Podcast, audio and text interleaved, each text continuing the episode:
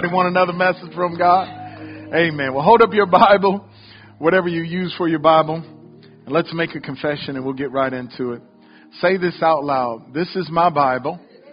I am what it says I am. I have what it says I have. And I do what it tells me to do. And I love my Bible, so I make this as a confession. I will meditate therein both day and night on a chapter in the morning and a chapter in the evening. And because I do, my life is blessed. It is no more a mess. Now everything I touch, everything I touch, it turns to success. If you believe that, shout hallelujah. Amen. Father, we thank you for this another opportunity to minister to these your sheep. We know that not one word from you is void of power. So we open our hearts to your Holy Spirit to move in us, move throughout this building, in our children's ministry, in the youth ministry. Touch every one of our lives by your anointing. Thank you, Father, for the insights and truths that we're about to see. We give you praise and glory for it. In Jesus' name. And everybody said, Amen. Amen. Thank you. Psalm 100, stanza 1 through 3 says, A psalm of thanksgiving Make a joyful shout to the Lord, all you lands. Serve the Lord with gladness. Come before his presence with singing. Know that the Lord, he is God. It is he who made us and not we ourselves. We are his people and the sheep of his pasture. I especially like stanza two. It says, to serve the Lord with gladness, come before his presence with singing. We're going to continue talking about serving the Lord. Last week I shared a little bit before I let you go, and I want to share a little bit again on this subject. Every one of us should serve the Lord. The Bible instructs us to serve Him. The big question in this teaching, though, is what do you do to serve the Lord? I've seen at different houses people have a stake, and you know they're Christian. Joshua 24 15. As for me and my house, we will serve the Lord. But what, what do you do in your service to the Lord? Some might say, well, I come to church. Well, no, that's great. You are to honor the Lord with your presence. Amen. But that's not serving Him. Actually, when you come to church, you're being served. You're being served by the pastor and the ministers. You're being served by the singers and the musician. You're being served by the ushers and the hospitality. You're being served by someone watching the children and the, whether you have children or, cause you don't want my little boys in here while we're preaching, man. You, you get about half of what I'm saying. There's a twofold blessing to children's ministry. Amen. Your children are able to be ministered to. Blesses my heart. My little boys, you know, they were singing "Man of Your Word." It's a you know a song by a, popular Christian group, and they had it all messed up. they were like, "Shut up, word." Shut, uh, no, shut up, man. You're a man of your word.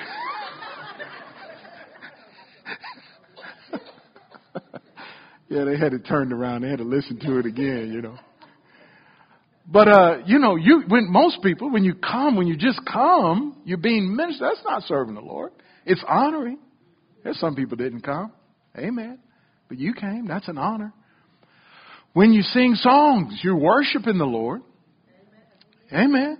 You're honoring Him with your worship, but that's not serving Him in the way that the Bible is talking about.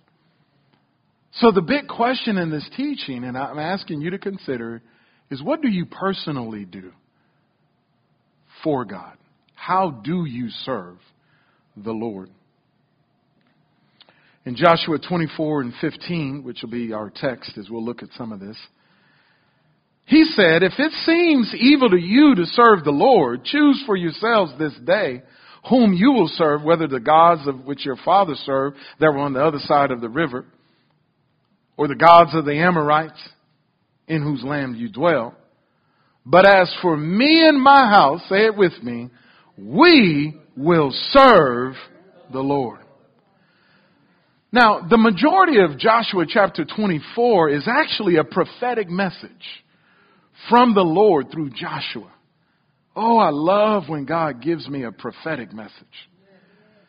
He gave us one at the beginning of this year saying that He is the God of breakthrough. And that we're about to experience some breakthroughs throughout this season of our lives. Amen. Anybody already experienced a breakthrough thus far? Amen. And there are still yet to come. The dam is broken. Amen. Amen. Well, the entirety of Joshua 24, the, the beginning of it, is a prophetic message from the Lord through Joshua to the children of Israel. He's speaking to them about all the things that he had done for them and all that he had brought them through. Has the Lord been good to anybody at Faith Family Church?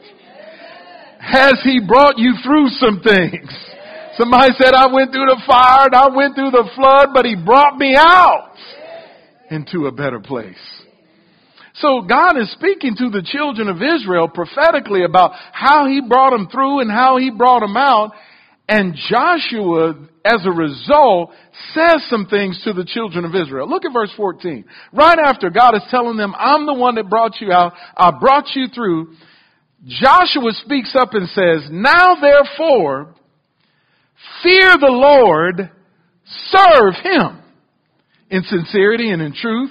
Put away the gods which your father served on the other side of the river in Egypt.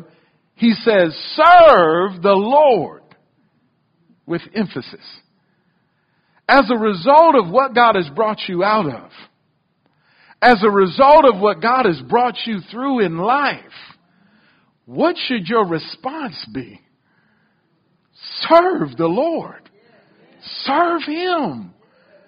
After all that He has done, do something for Him. He didn't do it for you to do something for Him, but you can. He did it because He loves you, and you should do it because you love Him. But if He has ever done anything good, if He ever brought you through, then the exhortation of the Spirit of God is to serve Him. This is what the Holy Ghost is saying to us today, Faith Family Church. Serve Him. People responded right away. I especially like verse 24. In Joshua 24, 24, the people said to Joshua, the Lord our God we will serve. And His voice we will what? Obey. Praise God. In God's house, everybody needs to do something.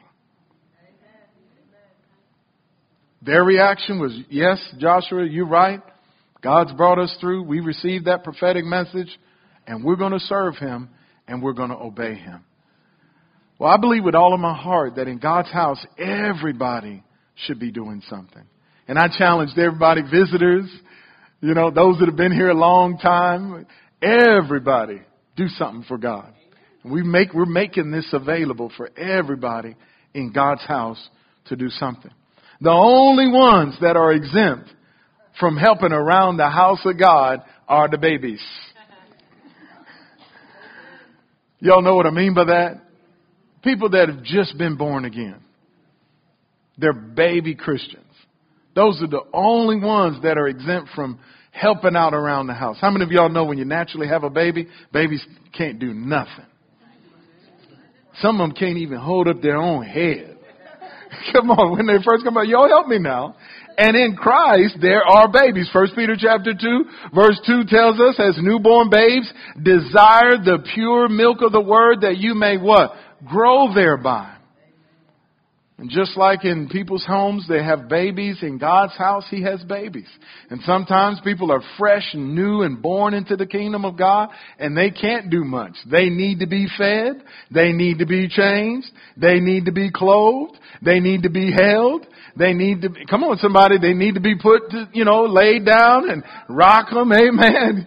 They, like I said, they can't literally hold up their head, but after a while, they get to moving and looking and talking and walking and now go clean up that room. Come on, two, three years old, don't pick up all them toys. Oh, I love my wife. Great mom, great mom. You know, and babies don't come with manuals, right? But oh man, even I, I would be doing something. She's like, no, let them do that. Put those toys up. You know, she'll crack the whip. You know, daddy was down there doing everything, putting everything up, you know. Those my boys, right? She told me, and then I was like, oh, I didn't know they knew how to put on their own shoes. And now I, they know how to put their own clothes. I was still dressing them at three, four years old. She was like, what are you doing? we getting ready for school. Everybody in God's house needs to do something. There's different levels at different ages and stages, but everybody needs to be doing something. The Bible says in 2 Timothy, uh, 2 Timothy chapter 2 verse 20 and 21, but in a great house there are not only vessels of gold and honor, but also of wood and clay and for some of, uh, and some for honor, some for dishonor. Therefore, if anyone cleanses himself from the latter, he will be a vessel for honor, sanctified and useful, meet or prepared for every good work. Useful for the master, prepared for every good work. Thank you. There is some work that needs to be done around God's house. Just like at your house, where the children and the teenagers are concerned, just even by yourself, there's work that needs to be done. And in God's house, like you said, in a great house, there are things that need to be done around the house. In Ephesians chapter 4, verse 11 through 12, it says that he himself gave some to be apostles, some prophets, some evangelists, some pastors and teachers for the equipping of the saints, for the work of the ministry, for the edifying of the body of Christ. Like I said, there's, there's work that needs to be done in God's house, but for too long, it has been thought that just the ministers are supposed to do the work of the ministry. Oh, it's getting quiet in this church. Somebody say everybody, everybody. needs to be doing something. The only ones that are exempt are the babies. And most of us aren't baby Christians. Now, if you are, we understand. You're not volunteering. Amen. But if you've been saved longer than six months, let's get to work. Amen. The Bible says the reason why he gave pastors was to equip the people so that the pastor can do the work. Oh, he got quiet. In most churches, the expectation is that the pastor does the work. But no, he equips the people so that the people can do the work so that the body of Christ can be edified. Let me ask you a question. What does it look like for a family with three teenagers? They're all grown up now. They don't have no little ones. From 12, you know, 15 and a 17 year old. Mom and daddy get home from work. All three teenagers are there. Daddy changes into his outside clothes. Mama starts preparing dinner. Daddy goes out and starts cutting the grass. The kids, they're on YouTube. Come on, somebody. They're sitting up in the air conditioning. Mom and daddy been gone all day. And then sure enough, they finish cutting the grass. She finishes dinner. Daddy comes in, takes a shower, sits at the table, call, have to call the kids to the table. Mama set the table. Mama put the food on the table. Everybody sit down at the table. And then now we're about to eat. Daddy's, you know, now we're about to eat. Okay, everybody ate. The kids get up, go back into the TV room or their bedroom, shut the door. Come on somebody, let me finish telling my story. Mama start cleaning up putting the dishes in the dishwasher. Daddy's doing something over here. And then finally at the end of the day they go, what's wrong in that house?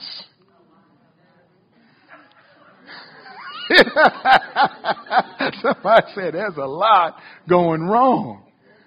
Amen. At some point the teenagers need to be helping out.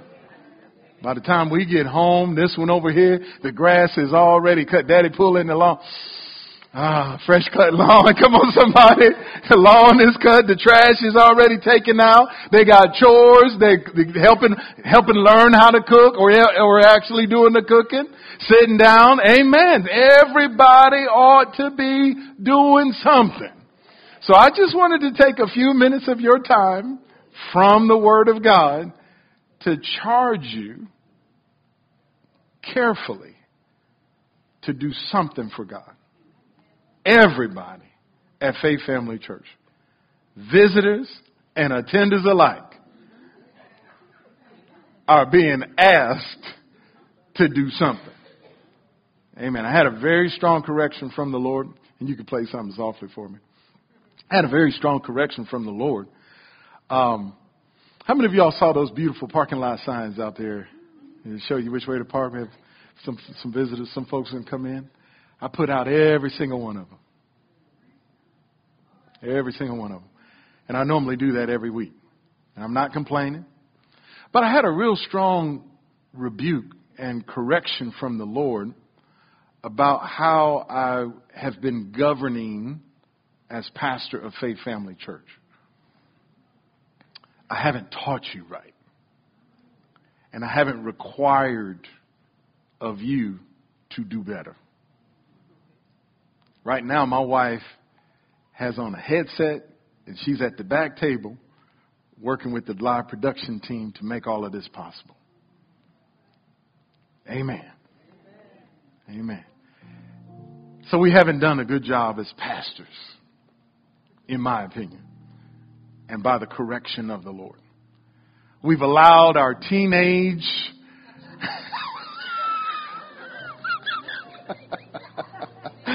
We've allowed our teenagers of the church, spiritually teenagers, you know what I mean?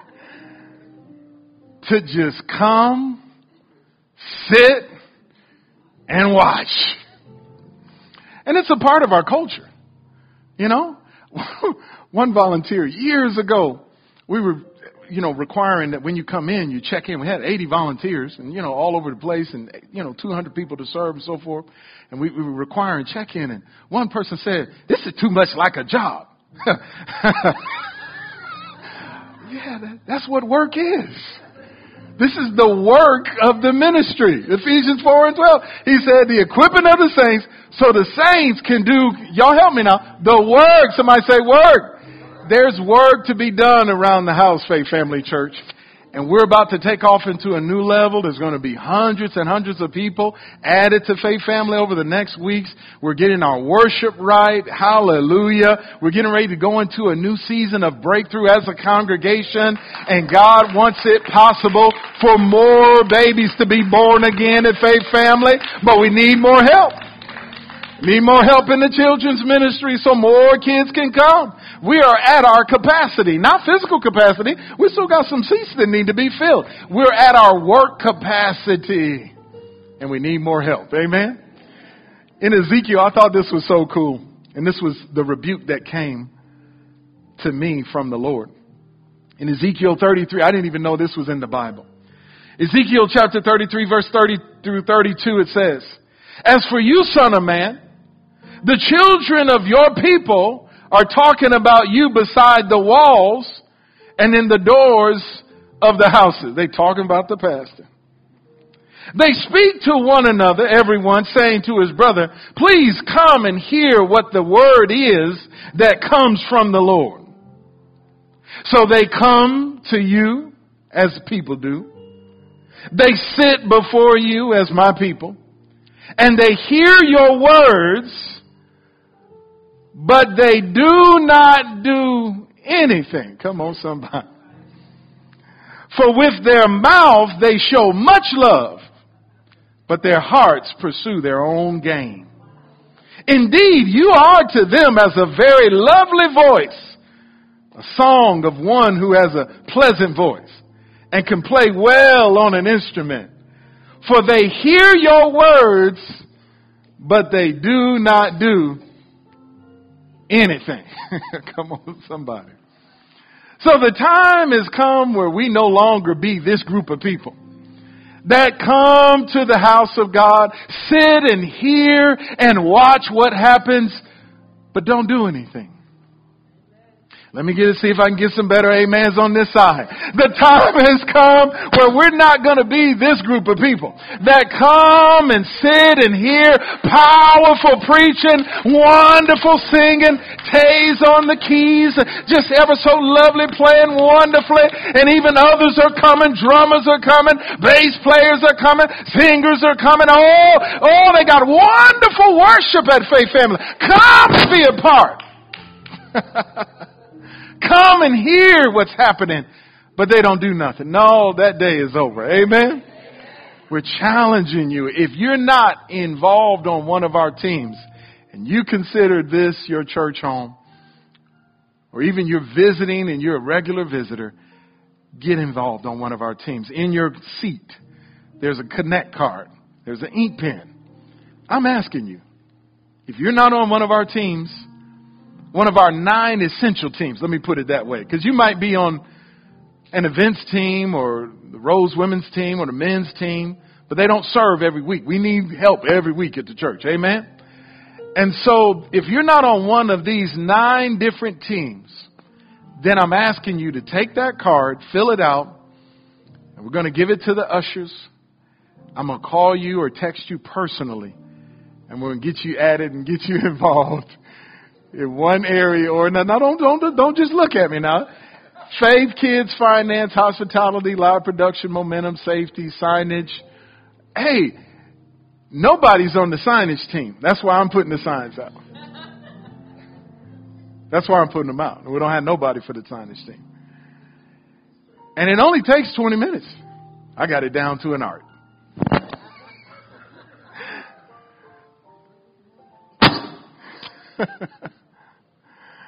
Worship team, youth team, get involved. Amen. Did y'all get anything out of this today? Amen. I trust you done well. Go ahead and stand up on your feet as we get ready to be dismissed.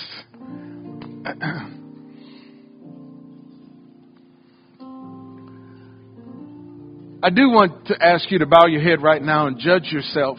What do you do for the Lord? If you've been one of those that just come and sit and watch, I do. I want to ask you to repent and get involved. Well, maybe you serve outside the church in a Christian organization. You volunteer at a homeless shelter on a regular basis. I'm not talking about, you know, once every now and then. But if that's you and you want to get involved or you haven't been involved, then I want you to judge yourself and pray this prayer.